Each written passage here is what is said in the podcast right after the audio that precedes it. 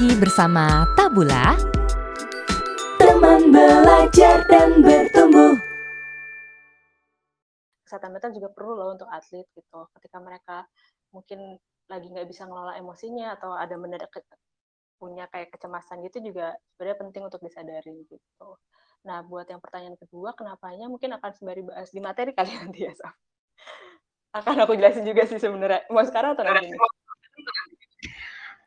Boleh sih Kak, langsung dijelasin. Soalnya kayaknya menarik banget materinya. Oh gitu, oke. Okay. Sebenarnya kenapa sih akhirnya olahraga tuh efek kesehatan mental? Karena kan ketika kita olahraga, sadar nggak sadar tuh ya aliran darahnya kan jadi lebih lancar, terus jadi akhirnya pikiran jadi terbuka gitu. Terus ada beberapa hormon-hormon yang memang ketika bergerak atau ketika melakukan olahraga tuh dia jadi lebih mengeluarkan hormon-hormon gitu, contohnya kayak serotonin, terus endorfin gitu-gitu sih, Saf, yang akhirnya ngebuat beberapanya tuh jadi merasa bahagia, terus juga bisa memberikan perasaan rileks gitu. Ada beberapa yang memang bisa naikin mood, terus juga memberikan energi gitu sih, Saf. Makanya kenapa olahraga bisa jadi salah satu untuk meningkatkan kesehatan mental. Ternyata olahraga ini sangat penting ya Kak, terutama di masa pandemi ini ya Kak ya? Iya betul, karena kan sebenarnya kalau di pandemi ini kita secara nggak langsung jadi gaya hidupnya tuh sedentary ya, maksudnya kebanyakan untuk duduk. Jadi coba sadari seberapa banyak sih waktu kalian duduk sama waktu kalian untuk bergeraknya selama pandemi gitu. Karena ada sebuah data yang akhirnya bilang bahwa sekarang tuh penggunaan platform digital naik, yang mana kayak misalnya sadar nggak kita lebih banyak pakai Zoom, Jimit, dan juga yang lainnya yang ngebikin kita kira pas lagi ngakuinnya tuh sembari duduk, nggak bergerak gitu. Ya emang terbatas juga sih, nggak bisa ngapa-ngapain. Terus juga akhirnya jadi banyak nonton Netflix, terus juga ya main game gitu, game online. Terus karena kemudahan juga jadi bisa pesan antar juga jadi banyak gitu. Nah hal-hal ini sih yang akhirnya ngebuat penting untuk kita sadarin dulu sih terkait gaya hidup yang jarang gerak ini, Saf. Berarti olahraga ini apa ya adalah aspek penting yang nggak bisa kita hilangkan gitu dari dalam kehidupan kita ini. Nah, tapi nih Kak kan kayak aku nih Kak, aku tuh malas buat gitu buat mulai dan konsisten gitu buat olahraga. Nah, mungkin ada nggak ya Kak cara-cara biar kita semua bisa mulai dan rutin nih Kak buat olahraga di tengah-tengah kepadatan aktivitas terutamanya nih Kak. Oke, bentar. Sebelum itu aku mau jelasin dulu nih apa sih bedanya bergerak biasa sama berolahraga gitu. Karena kan ada yang kayak ngira loh waktu itu kayak nih aku udah kayak sering nyapu nih, terus aku sering bantu-bantu orang tua di rumah ngepel dan sebagainya, itu sama aja kayak olahraga dong nih sebenarnya gitu. Enggak juga sih teman-teman. Jadi itu sebenarnya ada beberapa pembagian lah intinya. Apa sih yang disebut sama olahraga, apa yang disebut aktivitas fisik, sama apa yang disebut dengan perilaku tidak aktif nih gitu. Nah, jadi kalau yang tadi nih kayak menyapu, terus juga membersihkan rumah atau kayak kegiatan lain yang bergerak, itu sebutnya sebagai aktivitas fisik. Jadi sebuah gerakan tubuh yang dihasilkan oleh otot rangka gitu. Jadi otot kita bergerak. Nah, kalau olahraga gimana sih? Nah, olahraga itu aktivitas fisik yang terencana, terstruktur, sama bertujuan. Terencananya gini, hari ini, seminggu ini aku berolahraga 3 kali dalam seminggu gitu. Ngapain aja olahraganya, ada yang jogging, ada yang basket mungkin, atau ada yang sepedaan. Strukturnya tuh kayak apa sih maksudnya? Struktur tuh contohnya pertama dimulai dari pemanasan dulu ya, terus habis itu baru berolahraga secara yang intensnya atau langsung spesifik di ranah olahraganya, habis itu pendinginan. Bertujuan tuh kayak gimana maksudnya? Bertujuan tuh kita punya satu goal yang mau dicapai dalam kurun waktu tertentu, yang mungkin itu bisa goal pribadi atau goal tim.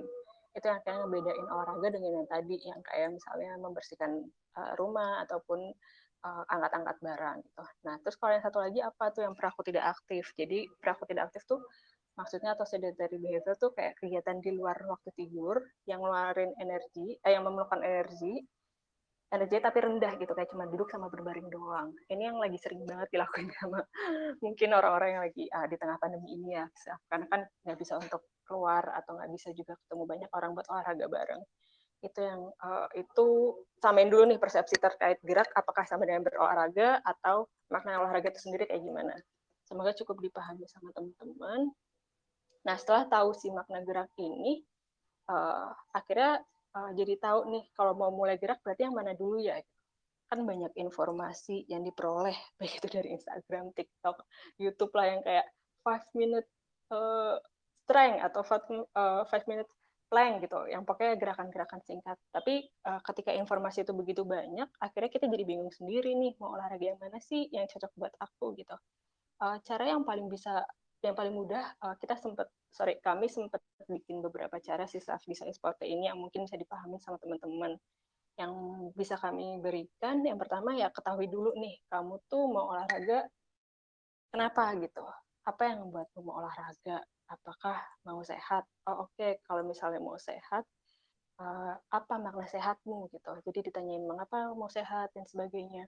Terus juga habis gitu ditanyain lagi, oh kalau udah sehat kenapa emang gitu. Nah dari situ akhirnya secara langsung kayak kita bisa nemuin alasan yang paling dasar tuh apa gitu. Terkadang ketika alasannya kayak masih baru di permukaan, kayak iya aku mau sehat. Jadinya kita nggak spesifik sebenarnya sehat yang dimaksud kayak gimana sih. Apakah cukup dengan akhirnya kita nggak ngos-ngosan? Atau apakah cukup dengan kita akhirnya bisa ngelakuin sprint gitu. Itu kan masih sangat luas ya. Jadi coba digali dulu aja sampai akhirnya kalian nemuin satu alasan yang cukup spesifik, terus juga personal, karena alasan itu pasti nggak akan sama dengan alasan, atau bukan alasan sih, nggak akan sama dengan listening dari si orang lain juga gitu. Ada beberapa yang punya alasan, aku mau olahraga karena hal tersebut membuatku menjadi lebih relax, atau enggak aku mau olahraga karena dengan olahraga aku bisa sembari menghilangkan emosi-emosi negatif yang ada di pikiran sama tubuh gitu. Dari situ itu yang pertama, kayak ketahui dulu sih kenapa kamu mau olahraga. Terus yang keduanya baru coba untuk set goal-nya. Kayak aku juga sempat kasih materi deh. Mungkin teman-teman nanti bisa lihat dari yang pemaparannya. Jadi set goal-nya tuh kayak gimana sih? Kamu tanya nih ke diri sendiri, apa sih yang mau kamu capai gitu dalam olahraga ini? Setelah tahu alasan yang tadi pertama, yang kedua ini, oh ternyata aku mau olahraga supaya personal best aku tuh selama 5 kilo dapatnya di menit 50 gitu. Bebas bikin aja set goal yang kalian inginkan gitu. Nah, tapi harus juga dibarengin sama, itu kan jangka panjangnya ya. Nah, dibagi menjadi kayak beberapa short term goal gitu teman-teman. Jadi diturunin lagi kayak anak tangga. Kayak misalnya tangga teratas adalah itu long term goal kalian. Coba diturunin lagi, oh sebelum mencapai yang ke long termnya, ada dulu yang harus aku capai goalnya apa ya? Cari tahu. Ini aku coba pakai contoh kali ya, Saf ya, biar lebih kebayang. Contohnya gini, mungkin saat ini keadaannya sekarang nih, teman-teman baru olahraga selama 1 kali seminggu gitu. Nah, terus teman-teman punya long termnya adalah aku mau olahraga rutin tuh di hari Rabu atau Jumat gitu. Durasinya bisa 60 menit non-stop tanpa jalan. Karena aku pengen bisa dapat pace atau kecepatannya bisa di 5 atau berapa gitu. Terus di tengah-tengah tuh sebelum mencapai itu kayak kalian bikin lagi, dicacah lagi gitu. Oke, untuk short term goal yang pertama, aku punyanya adalah ngelakuin olahraga di hari Rabu dan Jumat, durasi 20 menit. Terus naik lagi, olahraga di hari Rabu dan Jumat, durasinya 30 menit. Terus naik lagi, olahraga di hari Rabu dan Jumat, durasinya 40 menit. Sampai akhirnya mencapai long-term goal. Dan itu akan ngebantu banget sih buat teman-teman akhirnya kayak punya, oh checkpoint, oke, aku udah sampai di sini sebelum nanti ke ultimate goal-nya kalian. Gitu sih, Saf. Ada 2, terus ada beberapa lagi sih. Ini mau aku jabarin semua nih, langsung. Oh, boleh, Kak, boleh. Okay. Banyak ya? Oke, ini tuh sembari bisa lihat chat nggak sih? Bisa kok, Kak. Bisa, oke. Baiklah, itu teman-teman. Itu yang kedua. Terus, nah, pas lagi bikin goal, kalau bisa sih, pakai cara yang ya smart lah, yang kalian tahu gitu, SMRT, yang spesifik, terus juga measurable, bisa diukur, terus achievable, kalian bisa mencapainya, realistis juga, sama timely, masih ada batas waktunya. Jangan, ya dihindarilah ketika memang jarang banget olahraga dalam 1 minggu, terus tiba-tiba goalnya adalah, aku mau ikut full maraton gitu, atau aku mau ikut Tokyo Marathon, ya itu kan sama aja seperti nggak tahu diri juga ya gitu, maksudnya pelan-pelan aja nggak apa-apa, karena kan maksudnya olahraga ini mungkin lebih ke personal ya, kalau kecuali kalau misal olahraganya untuk prestasi gitu, kalau olahraga prestasi pasti punya goal buat tim dan juga buat pelatihnya juga, tapi kalau misalnya ini adalah olahraga untuk diri sendiri, terus juga untuk nggak lagi mencapai apa-apa, bikinlah goal yang memang bisa kalian capai, nggak perlu membandingkan goal kalian dengan goal orang lain ataupun pencapaian diri saat ini dengan yang orang lain, karena proses yang dilalui kan setiap orang beda gitu. Ketika emang udah punya goal tersebut, ya udah fokus aja di goal yang kalian, nanti orang lain mau ngomong apa ya diabaikan aja dulu karena kalian udah punya step by stepnya kok. Itu yang kedua. Yang ketiga tuh cari olahraga yang emang kamu senangi gitu, karena kan sebenarnya olahraga ini sangat menyenangkan ya, karena tadi yang efeknya adalah membuat punya hormon-hormon yang bisa memberikan kayak efek menyenangkan, terus juga bisa menurunkan stres dan sebagainya. Jadi sebisa mungkin coba pilih olahraga yang sesuai sama kemampuan sama kebutuhanmu juga gitu. Kalau sekarang kan lagi trennya tuh banyak yang tentang sepedaan gitu, semua teh pakai sepeda gitu. Kalau nggak pakai sepeda kayaknya ketinggalan gitu ya. Nah, tapi apakah hal tersebut menyenangkan buatmu? Ataukah itu sesuai sama kemampuan kamu? Kalau misalnya enggak, ya nggak apa-apa untuk berbeda gitu. Kayak misalnya aku belum bisa sepedaan karena aku tahu fisiknya belum cukup kuat. Kalau sepedaan dari misal Lebak Bulus sampai Monas, ya aku coba untuk jalan kaki dulu deh sekarang gitu. Atau enggak, aku coba untuk jogging-jogging kecil. Ketika itu udah rutin, baru akhirnya coba sepedaan yang cukup jaraknya jauh gitu. Nah, biar tahu juga nih apa sih kegiatan olahraga yang kamu senangi. Bisa juga sih kayak kamu pilih nih beberapa olahraga. Coba ya teman-teman pilih nih, lingkarin kayak kegiatan di dalam rumah sama kegiatan di luar rumah, kamu lebih sukanya yang mana? Pilih aja dulu, terus abis itu sendiri atau rame-rame nih. Kalau udah, baru kalian tuh sukanya, senangnya gimana sih, yang hening atau yang sambil dengerin musik. Nah, ya kalian coba lingkarin aja semuanya, dan ini personal sih, nggak perlu untuk lihat kiri kanan. Nah, dari situ akhirnya kalian bisa mengkerucutkan nih, sebenarnya olahraga mana yang emang bisa sesuai sama kemampuan aku dan kebutuhan aku. Dari situ bisa kalian pilih dari beragam olahraga yang udah didapat tuh, informasi yang didapat dari Instagram atau YouTube, pilih dari yang tadi sesuai sama yang ternyata kamu butuhkan sama kamu bisa gitu. Kalau kegiatan di luar rumah, kira-kira sekarang apa ya bisanya ya yang lagi PPKM gini? Oh, mungkin cuman sepedaan sendiri kali ya gitu, pakai dan terbatas juga. Kalau misalnya ternyata sukanya adalah yang rame-rame, gimana ya? Oh, sekarang karena nggak bisa bareng-bareng, mungkin Zumba online bisa nih sesuai sama aku gitu.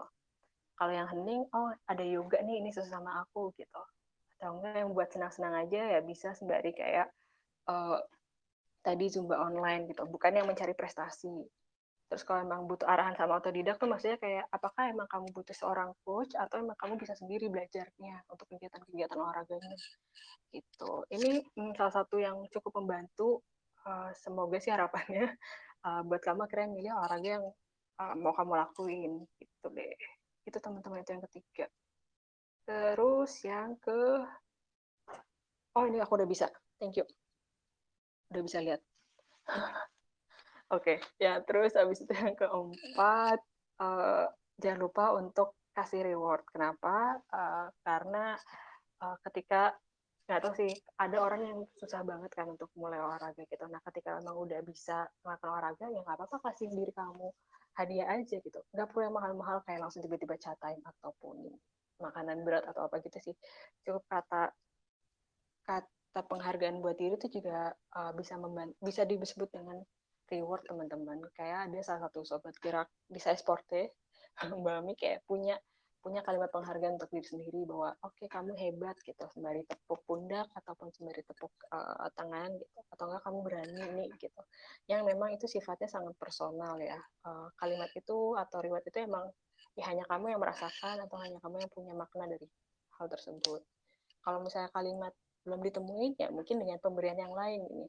Kalau misalnya kamu suka dengerin musik, ya berikanlah musik yang emang menyenangkan buatmu setelah selesai latihan. jadi misalnya kayak aku suka banget lagu apa ya, yang pernah aku tahu, BTS mungkin Dynamite, ya udah kasih aja itu setelah aku selesai latihan. Jadi akhirnya membuat proses latihan tuh atau proses olahraga tuh jadi hal yang menyenangkan gitu, bukannya akhirnya memberatkan. Soalnya banyak teman-teman yang kenapa sih kalau ditanya kenapa sih nggak mau olahraga gitu, ya karena capek, terus juga aku nggak jago olahraga, terus kayaknya aku juga badan sakit atau pegel habis olahraga. Nah itu mungkin mereka melakukan yang di luar dari kemampuan tubuhnya mereka gitu. Jadi udah ngelakuin dari kemampuan tubuhnya mereka, terus mereka juga nggak beri penghargaan untuk diri, ya udah semakinlah membuat si olahraga ini bukan sebagai aktivitas yang menyenangkan gitu. Jadi akhirnya aktivitas yang enggak deh, aku nggak mau lagi soalnya udah nggak menemukan kesenangan di sana. Nah mungkin sebenarnya bukan mereka nggak bisa atau nggak senang sih, mereka belum nemuin aja cara yang tepat untuk mereka. Itu tuh yang keempat. Terus yang kelima, coba untuk mulai aja dulu gitu, bergerak aja dulu sih teman-teman. Ketika kalian udah mulai, ketika tadi dari yang nomor 1 sampai nomor 3 kalian udah mulai bisa turunin, terus juga udah mulai bisa nemuin jawaban-jawabannya. Yang terakhir ya kita harus coba sih, nggak perlu yang harus kayak tadi kayak full maraton langsung, jangan gitu, kasihan badannya sama kamunya juga. Pelan-pelan dulu aja, kayak step by step gitu mulainya. Kayak 1 minggu ini aku coba jalan kaki dulu deh, atau 1 minggu ini aku coba pilih 1 exercise deh, kayak misalnya peregangan tangan gitu. Aku full peregangan karena emang badan aku rentang geraknya udah terbatas karena sering duduk gitu. Ya udah nggak apa-apa mulai seminggu ini untuk peregangan badan gitu kan, jadi badannya juga lebih enak ya. Ketika nanti mulai olahraga pun dia nggak jadi sakit atau gimana. Tapi ya setelah lakuin itu, setelah milih 1 olahraga dan dia lakukan secara teratur, kalian akhirnya bisa tahu nih kapan ya batas aku naik level gitu. Oh, ini aku udah bisa lari selama 20 menit tanpa ngos-ngosan. Oke, minggu depan aku mulai deh naikin lagi levelnya. Jadi 21 menit dulu deh tanpa ngos-ngosan. Nggak apa-apa, gitu. Seminggu lagi, oh ya deh coba untuk selama 25 menit gitu. Karena memang kan sebenarnya ini sangat, olahraganya bukan lagi yang olahraga untuk prestasi juga ya, jadi nggak apa-apa banget untuk hal tersebut kok.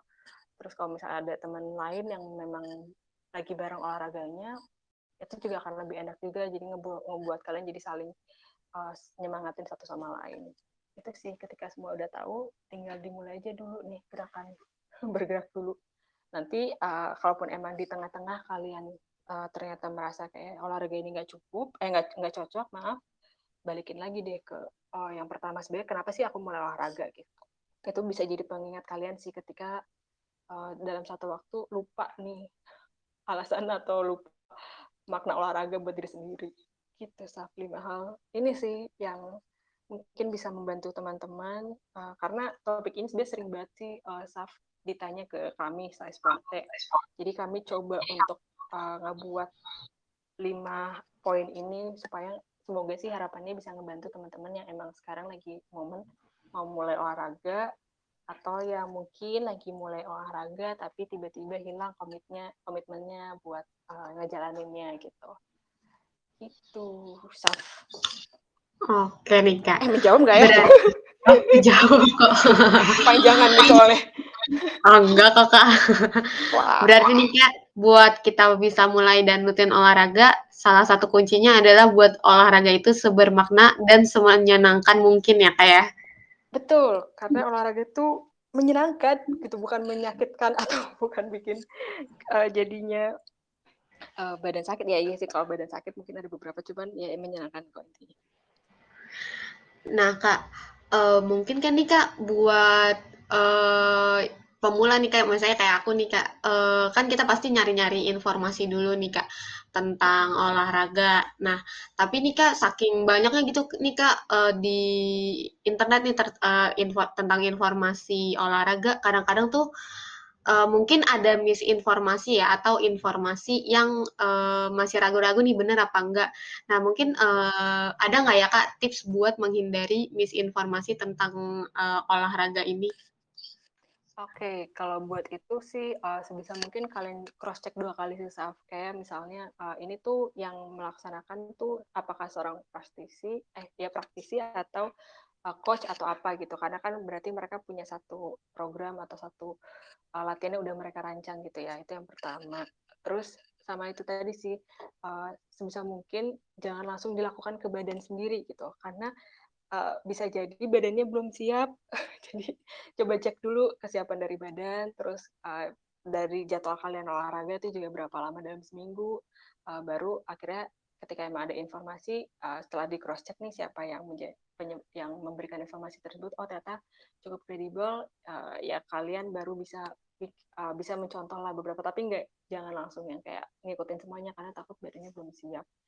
Bisa juga sih kayak coba cari-cari yang mungkin dari lulusan olahraga itu mereka suka bikin banyak konten khusus tentang si program olahraga atau apa aja sih olahraga yang bisa dilakuin, atau juga dari yang kedokteran olahraga mereka juga bisa khusus untuk ngasih informasi yang cukup kredibel tentang olahraga yang cocok dilakuin sama teman-teman, apalagi yang belum pernah ya gitu. Berarti kejauh Kak. Berarti okay. Untuk mendapatkan informasi, tekankan bahwa informasi tersebut itu berasal dari praktisi ya, atau mungkin bisa kita cross check lagi dari orang-orang yang berpengalaman di olahraga dan praktisi-praktisi olahraga gitu aja kali ya Kak ya. Iya betul, dan juga sesuaikan lihat juga kemampuan diri sendiri dulu Saf. Oh iya. Karena kadang kayak pengen cepet-cepet gitu kan. Oh kayaknya gampang nih yang dicontohin di YouTube gitu. Tinggal angkat-angkat gitu. Nah kan mereka latihannya udah dari setahun yang lalu ya, atau berapa tahun yang lalu, makanya gampang. Nah kan badan kita belum siap gitu. Jadi akhirnya ngebuat, nggak bisa nih, susah aktivitasnya. Padahal sebenarnya bukan susah sih, belum siap aja badannya. Gitu kan. Oke Nika. Nah, buat pemula lagi. Aku cukup jelas nggak sih, Saf? Oh, jelas kok Kak. Oke. Oke. Ini jelas banget. Oke nih Kak. Buat pemula lagi nih Kak, mungkin nih Kak. Ada nggak ya Kak jenis dan waktu yang optimal buat para pemula olahraga ini? Jenis sama waktu yang optimal. Ini akan dibalikin lagi sih ke teman-teman. Dari keluangan waktunya kapan, karena kan sebenarnya olahraga yang tepat atau olahraga yang cocok tuh adalah olahraga yang emang kamu nyaman dalam melakukannya Saf gitu. Jadi kalau tadi ditanya terkait hal itu, akan dibalikin lagi ke yang mau si pelaku olahraganya nih Saf. Kamu nyamannya di jam berapa gitu, dan kamu jenis olahraganya yang kayak apa, yang mana yang kamu bisa di diri kamu dulu gitu. Ini juga bisa diskusiin banget sih sama misalnya PT ataupun kayak coach, mereka pasti juga punya jawaban yang akan lebih detail sih Saf daripada aku saat ini gitu. Tapi yang jelas kalau misalnya nggak pakai coach atau nggak pakai PT, ya itu tadi mulailah olahraga dari yang memang kamu nyaman lakuin sama kamu suka dulu deh. Gitu. Nah berarti temukan kenyamanan sendiri ya kan dalam olahraga itu sendiri. Itu belum. Karena ini personal. Iya ya kayak, iya betul-betul sih. Kadang-kadang tuh ada yang langsung olahraganya yang berat, terus dianya nggak nyaman, terus dianya kayak ngelakuin olahraganya dalam jangka yang pendek itu kan maksudnya sayang ya kayak. Iya betul. Aku tanya deh, Saf dirimu olahraga nggak? Jujur sih enggak sih Kak. Apa yang membuatmu enggak melakukan olahraga? Ya belum belum nemuin tujuan, terus kayak ada yang bilang aduh udah nggak usah gitu, kayak malas gitu Kak, ada gitu. Oke, jadi akhirnya belum mencoba untuk mulai ya Saf, atau sebenarnya udah pernah coba terus akhirnya nggak merasa nyaman terus nggak jadi lanjutin lagi? Iya udah pernah nyoba terus kayak nggak dilanjutin lagi gitu. Mungkin karena nggak sesuai ya kali ya kayak sama akunya gitu. Apa waktu itu yang coba Saf? Apa ya? Ngeliat di YouTube sih Kak waktu itu. Jadi aku cuma diikutin aja. Oh, oke. Okay. Terus akhirnya belum coba lagi ya, Saf ya? Iya, belum coba lagi. Gak apa-apa, semoga sih abis ini akhirnya di rumah bisa menemukan satu olahraga yang nyaman buatmu ya, Saf. Iya, ini aku kayaknya udah dapat pencerahan nih Kak buat mulai olahraga lagi. Amin. Wah, oke. Nah Kak, ini materinya pada malam hari ini udah ngasih insight yang banyak, terus juga keren banget nih Kak. Nah, tapi nih Kak, kayaknya banyak nih Kak dari audiens yang udah nggak sabar buat nanya nih Kak. Nah, mungkin kita boleh nih Kak langsung aja ke sesi tanya jawab kali ya Kak ya. Oh boleh. Oh ya paling nanti di sesi tanya jawab ini ketika kan ini juga sobat geraknya PsySporte nih ada Mbak Ami sama Dara. Mungkin mereka juga akan bantu ngejawab ya Saf ya. Oh oke Kak siap. Nanti mungkin Kak Ami sama Kak Dara boleh langsung raise hand aja. Nanti aku allow buat open mic. Oke. Dari Kak Sahnaz Nur Fadilah Putri. Aku langsung allow ya untuk open mic. Halo Kak Sahnaz. Halo Kak, selamat malam.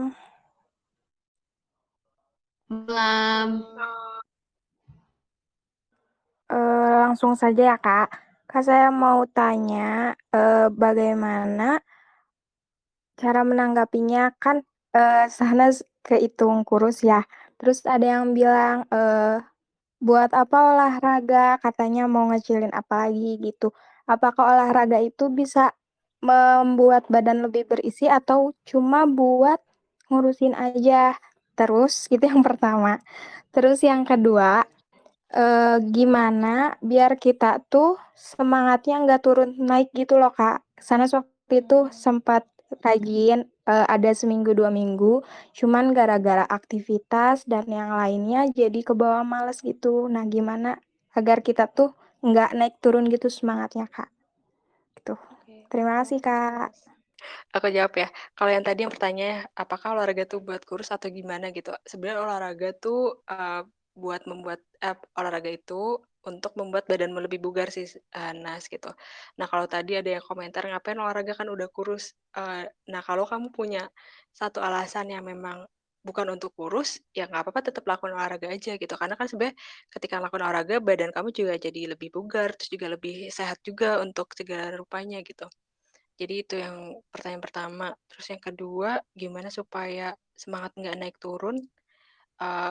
Tadi kita bisa balik lagi ke find your way-nya itu sih, Saf. Apa sih yang memotivasimu untuk berolahraga gitu? Apakah udah benar-benar tergali hingga menjadi satu motif yang mendasar banget atau masih kayak baru di permukaan gitu? Ada satu momen mungkin kamu harus kayak coba untuk semacam apa ya, kontemplasi kali ya, kayak bertanya, ini sebenarnya aku olahraga tuh mau apa gitu? Mau cari apa sih? Kenapa memulai gitu? Ketika kamu udah punya satu alasan dasarnya atau alasan yang paling ngebuat kamu mau olahraga, itu bakal ngebuat jadi reminder kamu ketika di tengah-tengah tuh kamu hilang arah dalam tanda kutip. Kayak misalnya ada satu waktu itu kayak ada temen aku yang dia mau olahraga karena ternyata ketika olahraga dia bisa healing gitu. Jadi ya udah itu jadi momen dia pengingat ketika lagi capek atau kayak aduh nih hari ini nggak mau olahraga deh, tapi dia kembali ingat oh ya kan aku mulai karena emang aku merasa ini adalah salah satu hilang aku, jadi ya udah tetap lakuin gitu. Nah kadang mungkin ketika naik turun adalah itu tadi antara belum tahu apa yang menjadi motif dia mulai olahraga sama mungkin goalnya juga nih Saf yang masih belum cukup jelas gitu. Apa sih tujuan goal utamamu yang mau kamu capai di olahraga? Gitu. Nah mungkin itu belum cukup konkret, jadi akhirnya ngebuatnya kayak yaudah deh hari ini nggak olahraga juga nggak apa-apa kok, kan masih ada hari esok, atau yaudah deh nggak usah olahraga lagi setelah kayak berhenti berapa lama. Tapi ketika kamu udah bikin goal dan itu udah spesifik, itu juga bisa jadi reminder kamu untuk oh ya aku kan belum kelar ya karena goal aku belum kecapai nih gitu. Itu sih Saf, semoga menjawab ya.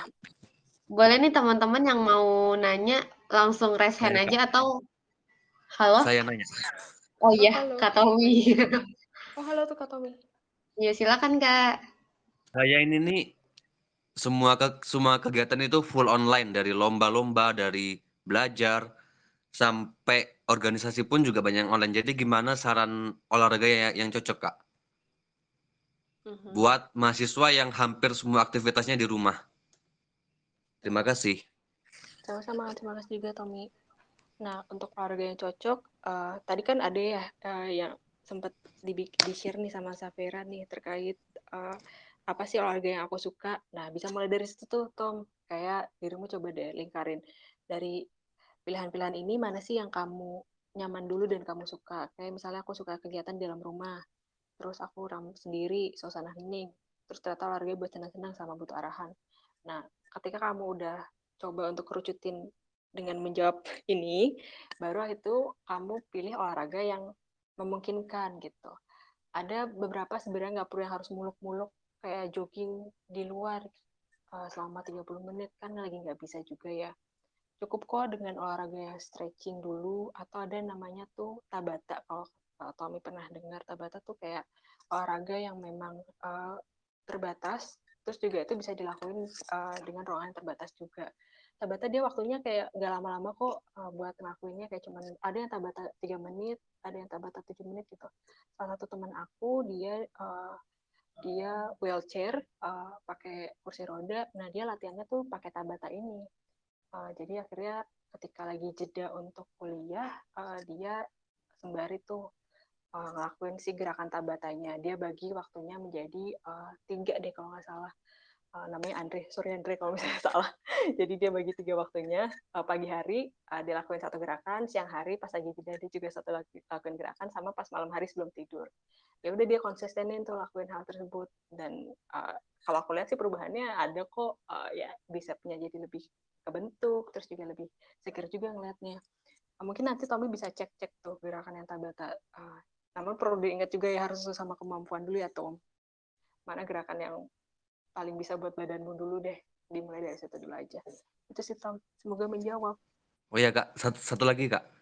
Oh, okay, apa yang cocok Kak itu? Makanan yang cocok apa Kak? Kalau kita tuh di rumah terus. Yang sorry, cocok kira-kira. Kalau kita di rumah terus apa yang cocok? Makanan, buah atau apa? Ya, yang cocok. Oh, makanan. Oke, mungkin Tommy bisa cek-cek di yang gizi kali ya Tom ya, makanan yang cocok. Karena itu di luar dari kapasitas aku. Ya bisa juga sembari cari informasi dari yang teman-teman yang gizi nih. Cek juga nanti sumbernya siapa yang memberikan informasi tersebut, baru disesuaikan juga sama kebutuhan dan juga kemampuanmu gitu. Jangan langsung yang kayak tiba-tiba pengen vegetarian, kan lumayan ya vegetarian gitu. Ya pelan-pelan dulu aja, mungkin dengan porsi-porsi yang bisa dulu aja sama kamu. Itu sih paling. Tapi kalau sekarang aku nggak bisa menjawab untuk yang gizi punten, karena itu di luar dari kapasitas aku. Oke. Terima kasih juga Tommy. Nah, mungkin langsung ke peserta yang selanjutnya nih ya Kak ya. Boleh. Ini Kak Jihan HS, langsung aku allow to speak ya Kak. Kedengeran nggak Kak? Kedengeran kok Kak. Halo Kak. Langsung aja ya Kak. Kan aku suka olahraga, tapi kan kayak olahraganya tuh bukan yang rutin gitu, kayak bela diri. Nah, ikut bela diri kan. Nah, itu tuh kadang kalau misalnya lagi bela diri tuh, kadang bagian perut tuh sakit Kak. Kukira kan kayak cuma bagian pas latihan bela diri aja. Nah, taunya tuh pas latihan yang lain kayak main bulu tangkis atau lari tuh kadang perutnya juga sakit juga. Itu tuh karena kebanyakan makan atau gimana Kak? Terus tuh kadang bagian kanan atau kiri perut itu juga kadang sakit kalau misalnya lagi lari atau yang lainnya kayak itu Kak. Oke, terima kasih pertanyaannya Jihan. Wah, seru-seru. Kamu latihannya ada coach kah, Jihan, atau gimana? Kalau yang karate itu ada, Kak. Oke, baik. Pernah hal ini kamu diskusin sama coachnya Kak Jihan? Jihan, sorry. Apa, Kak? Pernah coba sharing apa yang kamu rasain ke coach kamu, kayak tadi yang sakit perut itu? Belum sih, Kak. Oke. Sebenarnya kalau yang sakit perut itu bisa nih sembari sharing ke coachnya juga, karena kan biasanya porsi latihan udah dibikin sama coachnya ya. Coach itu punya kayak semacam program latihan lah. Nah dari situ ketika memang ada yang sakit di salah satu bagian badan, mungkin ada yang masih belum terbiasa gitu, Jian. Nah, ketika kamu ngerasain, coba untuk diskusin aja, karena coach cukup tahu sih apa yang harus dilakukan buat para atletnya gitu, Jian. Gitu sih, menjawab nggak ya? Karena kamu punya coach gitu, setidaknya coachnya pasti berapa intensitas dari kegiatan, berapa porsinya juga buat dilakuin, itu udah disesuaikan juga nih sama program yang dia buat gitu. Makasih Kak. Sama-sama Jian, semoga menjawab. Nah, mungkin kita beralih ke pertanyaan yang dari kolom komentar kali ya kayaknya. Boleh. Ini aku sembari nyimak nih. Ini dari Kak Sahnaz Nur Fadilah Putri. Kak izin bertanya lagi. Apakah kalau mental health kita down bisa dipulihkan dengan olahraga? Dan sepenting apa sih olahraga untuk mental health? Oke. Thank you pertanyaannya, Sahnaz. Ketika down, apakah bisa dipulihkan? Bisa jadi salah satu cara sih, Nas, karena kan yang tadi sempat dijelasin juga, meskipun nggak detail, olahraga tuh secara nggak langsung ngebantu kita buat menaikkan terkait si good mood. Maksudnya ada hormon yang ketika kita berolahraga, dia jadi terlepaskan gitu, bukan terlepas apa ya, intinya jadi ada hormon yang jadi bisa lah muncul saat berolahraga. Jadi pertanyaan apakah bisa dinaikkan, salah satu caranya bisa dengan itu, bisa dengan olahraga. Terus yang kedua, kaitannya dengan mental health ya, Saf? Iya Kak, dengan mental health. Oke, iya, jadi karena yang dengan mental health, jadi ketika berolahraga nih, yang tadi sih karena tubuh kita memproduksi endorfin, yang dimana dia jadi natural mood booster lah ya, dalam bahasa ininya, dia ngebantu kita untuk kayak ngelawan stres sama depresi gitu, Nas. Jadi ketika memang makna dari mental health itu adalah saat mampu mengelola potensi diri, mampu mengatasi stres. Nah, akhirnya ketika kita bisa, karena olahraga, akhirnya kita bisa untuk coba untuk ngatasin stres tersebut sih, Nas. Jawab nggak ya? Itu. Jawab nggak tuh? Mudah-mudahan kejawab ya, Kak ya. Mudah-mudahan jawab ya, Nasnya ya, semoga. Oh, ini nah, ada Mbak Ami. Iya, ada Kak Awi nih di kolom chat. Oke. Nah, pertanyaan selanjutnya nih Kak dari Kak Feli. Izin bertanya Kak, benar nggak sih Ki, semakin bertambahnya umur, tinggi badan kita tuh udah nggak bisa nambah lagi walaupun sudah berolahraga? Oh, aku pernah baca hal ini. Iya, kayak ada maksimal umurnya gitu, kategori buat si tinggi badannya ini, aku lupa di cowok berapa, tapi emang ada kayak batasnya. Nanti mungkin bisa di cross check ke teman-teman yang dari background olahraga kali ya. Background itu mereka pelajarin banget tuh si batas-batas umurnya ini. Ada kok ya, bener.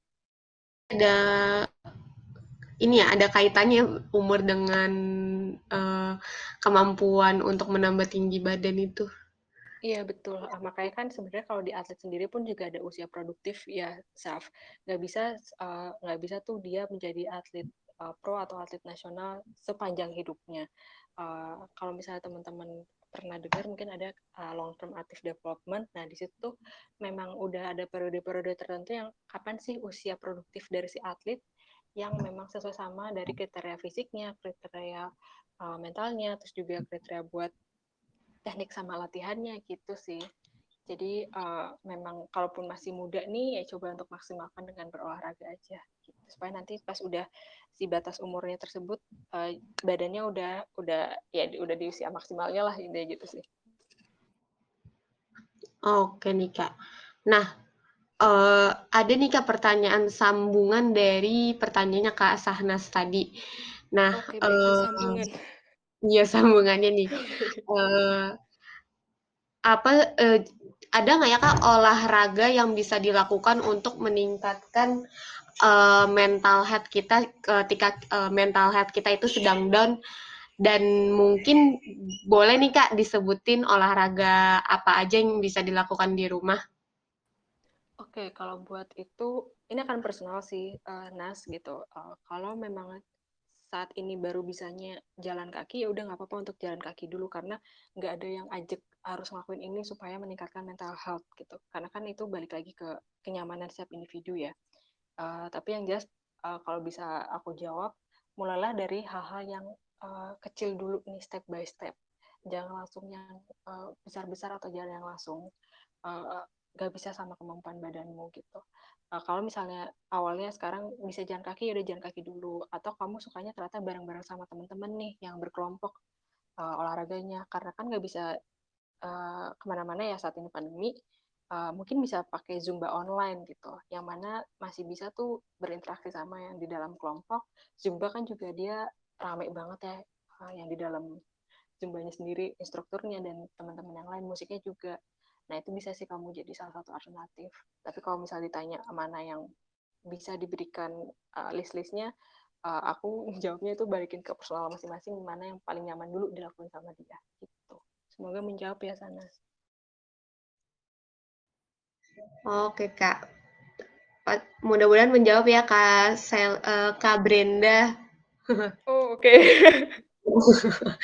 Nah, pertanyaannya sebetulnya terus berjalan nih, Kak. Ini kita langsung aja kali ya, Kak. Oke, baik. Wah, sampai ternyata ya. Ini aku kayak juga belum bisa sampai ke bawah semua nih. Soalnya pesertanya antusias banget nih, Kak. Halo teman-teman. Nah, Kak, dari Kak Tia Ahmalia, Kak izin bertanya. Sebelum melakukan olahraga, makanan apa yang cocok untuk dikonsumsi? Dianjurkan makan terlebih dahulu atau tidak?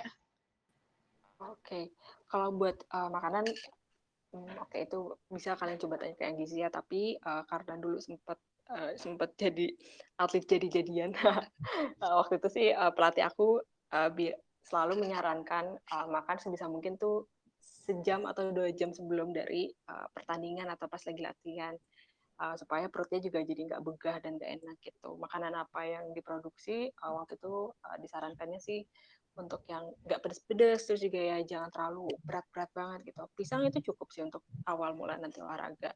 Setelah olahraga baru bisa untuk makan yang berat-berat.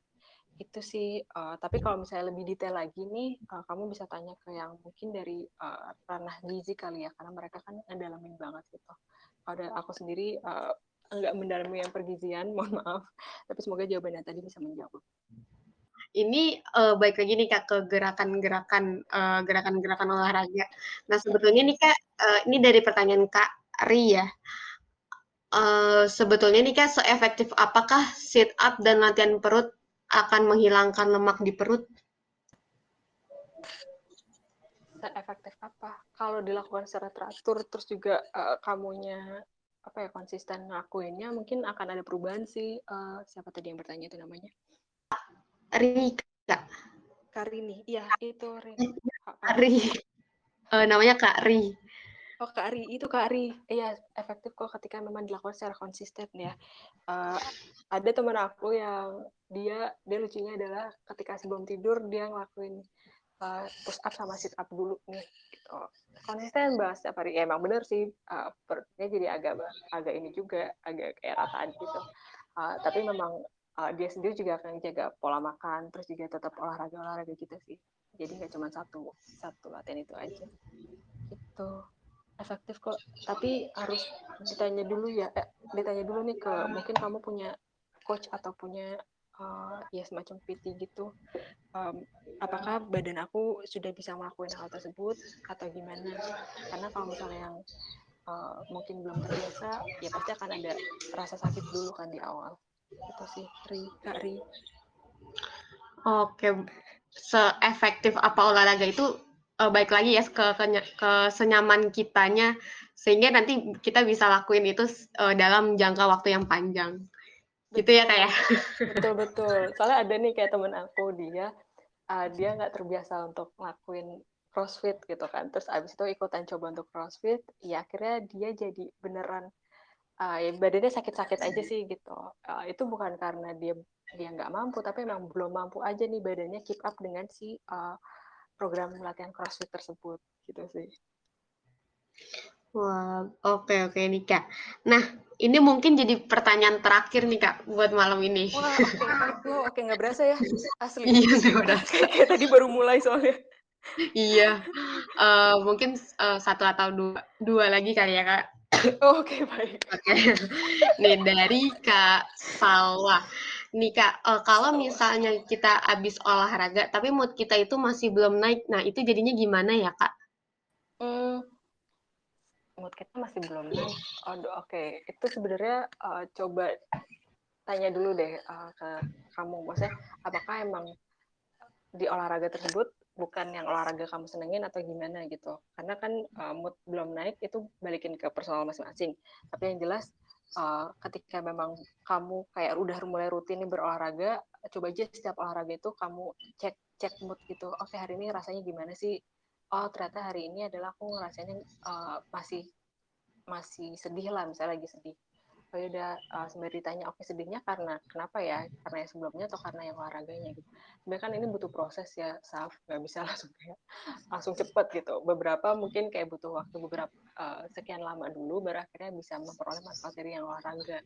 Itu sih Saf. Ya bentar, Mbak Mi mau menjawab yang ini mungkin? Iya, sebenarnya mau moodnya naik atau enggak tuh tergantung dari diri kita sendiri ya. Tadi kan Nian bilang temukan why-nya gitu, terus begitu ada hadiah buat diri kita sendiri. Nah itu biasanya bisa ningkatin mood juga. Jadi ketika kita udah olahraga dan merasa puas ya, misalnya bisa mengalahkan rasa malas, jadi bisa olahraga sore ini 15 menit pun gitu. Biasanya itu yang justru bikin kita lebih bahagia, lebih punya kendali terhadap hidup, lebih happy, nah gitu. Jadi moodnya jadi bisa ningkat. Itu jadi temuin dulu why-nya sehingga ketika kita olahraga tuh ada tujuan. Terus jadi kalau tujuannya tercapai, bikin happy deh. Itu mungkin menjawab. Terima kasih Kak Ami. Nah tapi nggak kerasa udah mau jam 8 nih Kak, yang berarti waktu Tabula Talk hari ini udah mau habis. Oh, oke. Saf, sebelum mengakhiri nih aku boleh kayak minta ini dulu nggak sih waktu sebentar?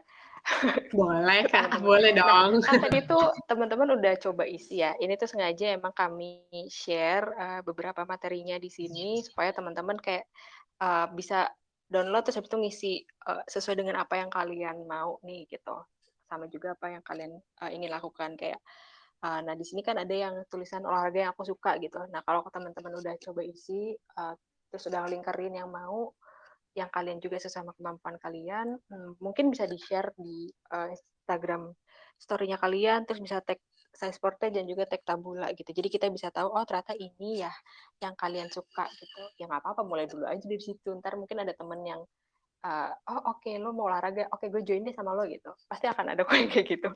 Itu sih paling Saf tambahannya. Oke, jangan lupa ya teman-teman buat buat isi bingo, semacam bingo gitu kali ya kayak itu. Betul, disordered sih. Macam-macamnya gitu sih, Saf. Oke, jangan lupa di-share di Instastory dan tag di tag PsySporte. Nah, jangan lupa ya, teman-teman. Oke. Nah, materi pada malam hari ini keren banget nih, Kak. Cuman sayang banget nih, Kak, waktu kita udah habis nih. Aduh. Mungkin nanti lain kesempatan kita bakal ketemu lagi ya, Kak, ya mudah-mudahan.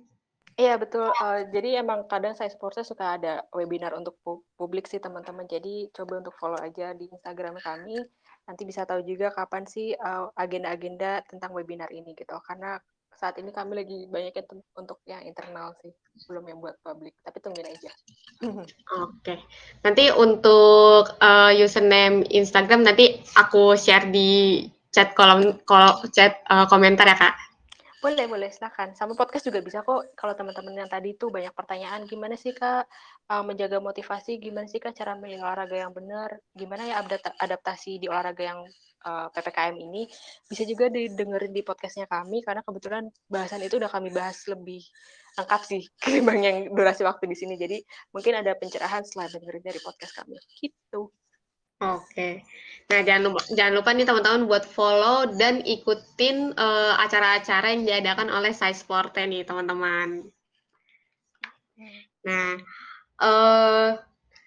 sebagai menuju penutup, saya dan tim Tabula mau mengucapkan terima kasih banyak nih Kak buat Kak Nian dan Kak Ami serta tim PsySporte karena hari ini telah berkenan untuk menjadi narasumber dan berbagi ilmu nih buat kita semua. Nah, sehingga kita udah dapat pencerahan nih terkait pentingnya olahraga terutama buat kesehatan mental nih Kak. Sama-sama juga, makasih juga lo Tabula udah ngajakin PsySporte. Seneng banget bisa ketemu sama teman Tabula nih, banyak banget terus beragam lagi pertanyaannya. Iya Kak. Nah mungkin mudah-mudahan di lain waktu kita bisa ketemu lagi ya Kak. Mungkin bahas materi yang lebih dalam lagi mungkin ataupun yang lain terkait olahraga. Iya, boleh. Oke. Nah, sebagai penutup tentunya saya dan tim Tabula mengucapkan terima kasih yang sebanyak-banyaknya kepada teman-teman semua atas partisipasi dan antusiasme teman-teman semua pada malam hari ini. Semoga kita bisa bertemu di kesempatan lainnya dan dalam keadaan yang berbahagia dan sehat. Dan tentunya semoga kita bisa terus belajar dan tumbuh bersama Tabula. Selamat malam teman-teman semua. Sampai jumpa di acara Tabula Talk selanjutnya.